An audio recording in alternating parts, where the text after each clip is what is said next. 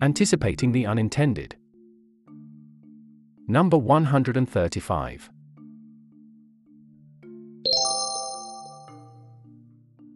India Policy Watch. Dilip Kumar and India. Insights on burning policy issues in India.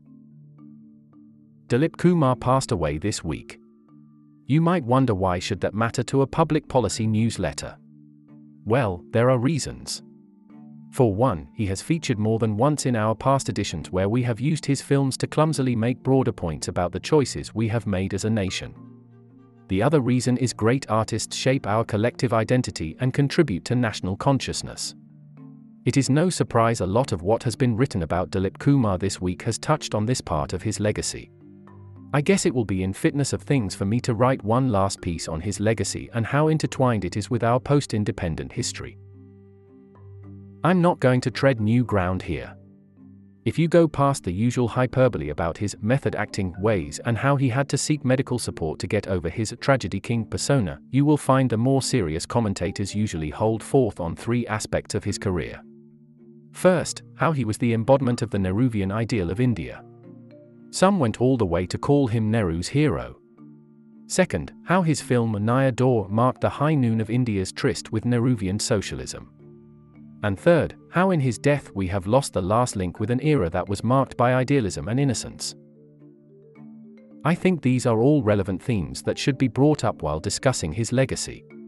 But my reasons are a tad different from the popular narrative. Part 1 Nehruvian Ideal What did it mean to be the Nehruvian ideal of India in the years after independence? Nehru, Ambedkar, and other members of the Constituent Assembly drafted the Indian Constitution as a project of radical forgetting of our past. This, to them, was necessary to build a new India. But a radical forgetting of the past for a land as old as ours isn't really an option. So, it was paired with the notion reawakening from slumber which Nehru used in his Tryst with Destiny address. Nehru set the template for the reimagining of a new nation state. Benedict Anderson reached a similar conclusion in his book Imagined Communities, link available on screen. Like we wrote in edition number 62, Benedict Anderson defined the nation as a social community that's imagined by people who believe they belong to it while being different from other such communities. Every newly formed nation has to define this imagination. And at that stage, it faces a choice. Or, as Anderson puts it, a paradox. The objective modernity of nations to the historian's eyes versus their subjective antiquity in the eyes of nationalists. This is a tough ask, especially for nations that are formed after a period of struggle. There's a strong desire to start from a clean constitutional slate while paying homage to subjective antiquity in areas outside the bounds of law and statecraft. We concluded the following about the reimagination project of a newly formed nation. First, Newly independent nations like to make a new start that represents a break from the continuum of their history. Second, nations or communities that have a long history which can't be wished away so easily use the trope of slumber and reawakening to represent the departure from the past. Third, historians are pressed into service to reframe history that shows the past events to be serving the nation building or myth making objectives of the present. To me, Dilip Kumar was a Nehruvian ideal because he contributed significantly in mainstreaming this project of reimagination through cinema. His natural style of acting, specifically his enunciation and dialogue delivery, were a marked departure from the theatrical or the singing style that was popular till then. Though Ashok Kumar and Motilal before him had started the trend, Dilip Kumar was a class apart. His style marked a break from how we watched and assessed a performance. Secondly, as much as he represented a new beginning, he also fitted the trope of reawakening. He was well read, he spoke on a wide range of issues with acuity, and he could quote from Indian, Persian, or English literature with equal felicity. Lastly, as an artist, he contributed to the reframing of history and serving the myth making objectives. His film persona of a sacrificing lover or son, his popularity among the masses who could see past his religion in the years right after partition violence and his social contributions, charities, supporting the troops etc., they all contributed to the strengthening of the syncretic culture or the Ganga Jamuni Tehzeeb which was part of the reimagination project of Nehru. He was indeed the Nehruvian ideal. Part 2 On Naya Daur. I have written in edition number 28 how Naya Daur is a fascinating film about the choice we made between the Gandhian ideal of a self sufficient village economy that would reform itself organically versus the Nehruvian vision of a state led modernization program that was inherently suspicious of a society rife with deep prejudices and discrimination. But many claim it to be a great example of Nehruvian vision. They have either not seen the film or have no idea what Nehruvian economics was all about. As I wrote then, Quote, Naya Daur is, in fact, a stinging riposte to the Nehruvian state. It asks a fundamental question that had split even the Constituent Assembly who should be the primary agent of change to modernize India? The state, the society, or the market? In siding with the society, Naya Daur seeks a rethink on the role of the state intervening in the lives of its people. Unquote. We had a choice to make on how to modernize our society change from within or induce it from outside. Quote, the Enlightenment values of liberty, freedom, and equality that philosophically underpinned the Western democracies were difficult to root in the Indian intellectual or social context. Democracy, with equal rights to all citizens, was, therefore, an audacious gamble. But we chose that radical end. All that remained was what means should we adopt to change India? The market was quickly dumped as an option the imperialist plunder that was seen as the handiwork of markets, the influence of Fabian socialism, and the apparent miracle of central planning in the Soviet Union were enough to silence the pro market voices. One would have assumed that the Gandhian vision centered on the society would have seen the market, that emphasizes the merits of voluntary exchange between individuals, in more favorable terms.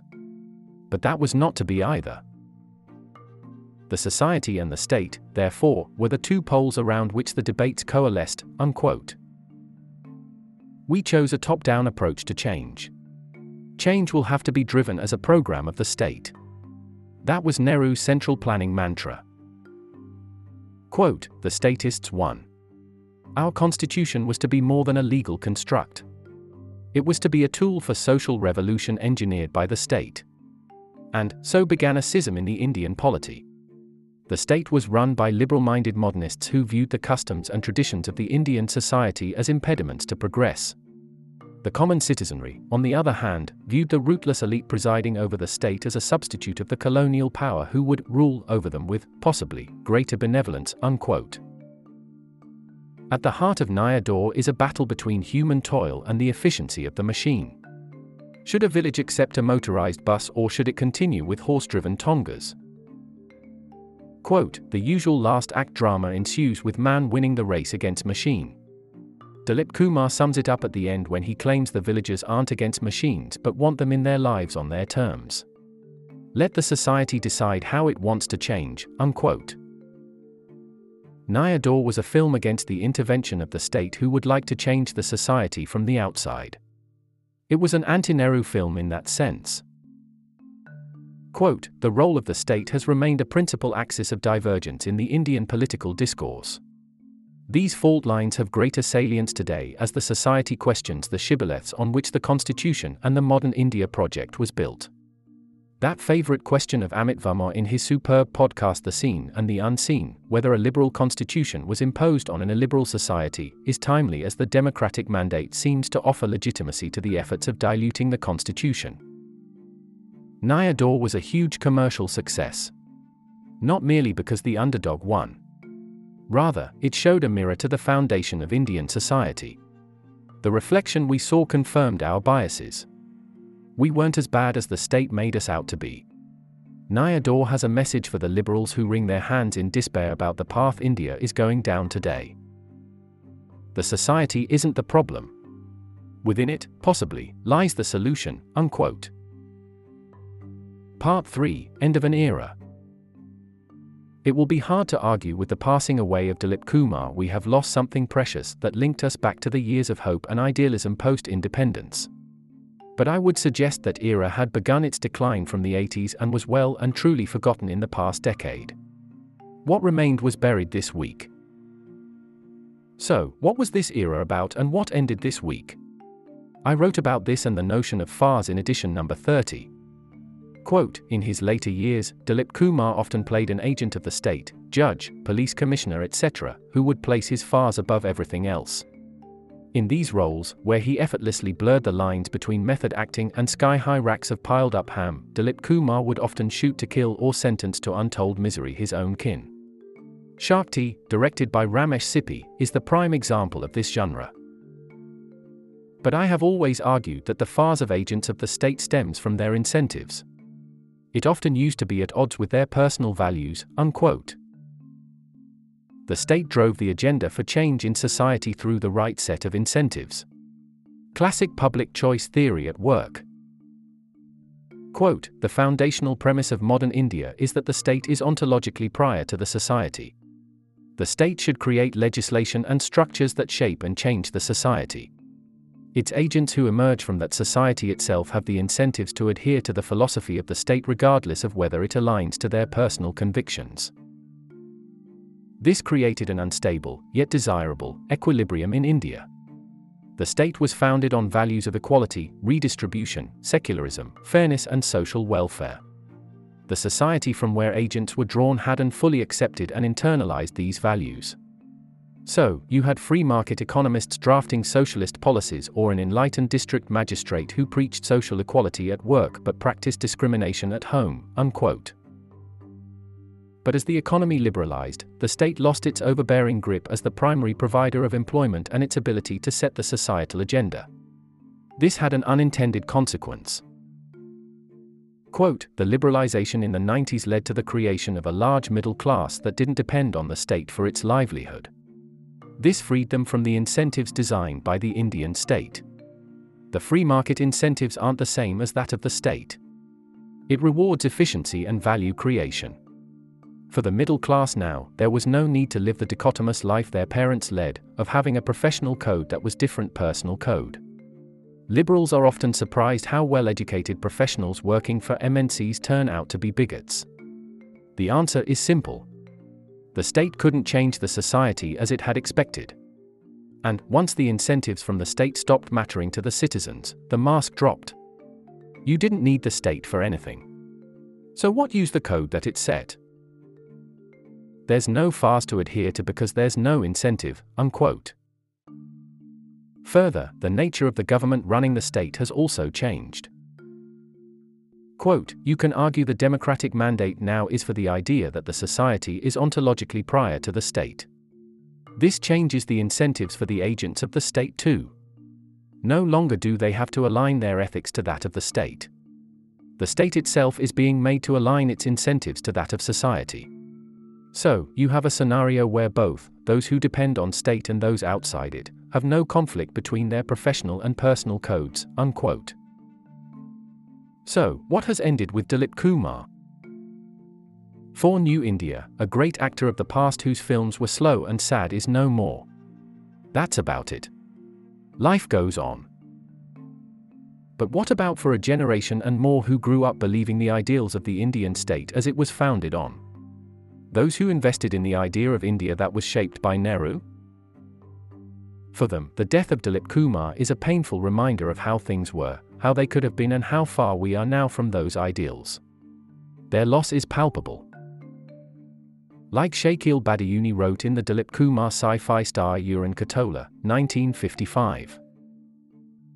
चले आज तुम जहां से हुई जिंदगी पर आई तुम्हें मिल गया ठिकाना हमें मौत भी आई Translation You have left this world today and we are bereft. You found your destination while we continue living in despair.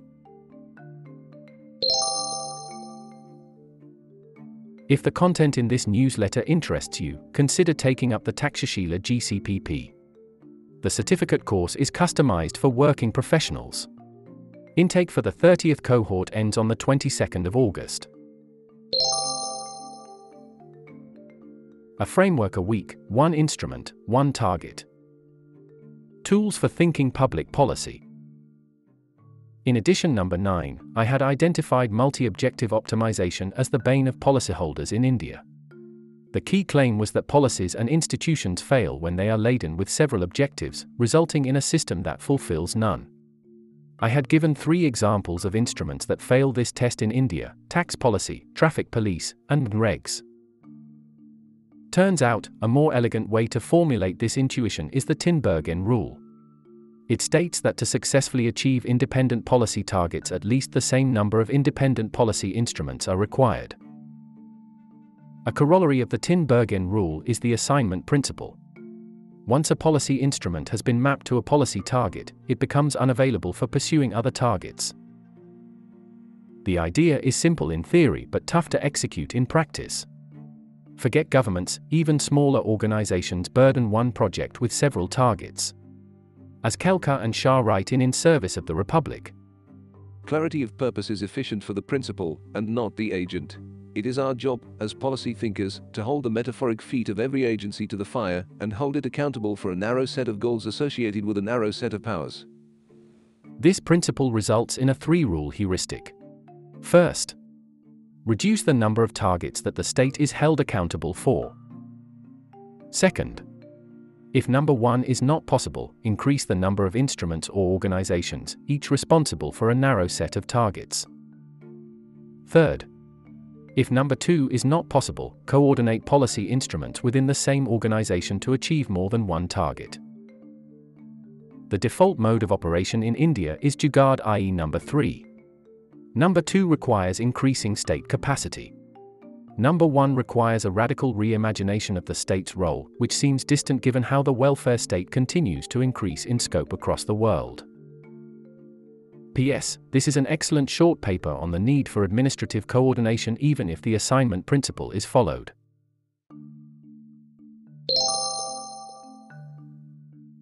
Homework Reading and listening recommendations on public policy matters. Links available on screen. First. Article. Nirpal Dhaliwal in The Guardian on Dilip Kumar, the actor, who has died at 98, gave expression to the intense cultural complexities raised as independence met modernity, with respect, depth, and subtlety. Second. Video. From Prasar Bharati Archives, Dilip Kumar in an exclusive conversation with Noor Jahan. Third. Podcast. The next Puliyabaazi is with Disha Ahluwalia, an archaeologist, on recent findings of Indus Valley civilization artifacts.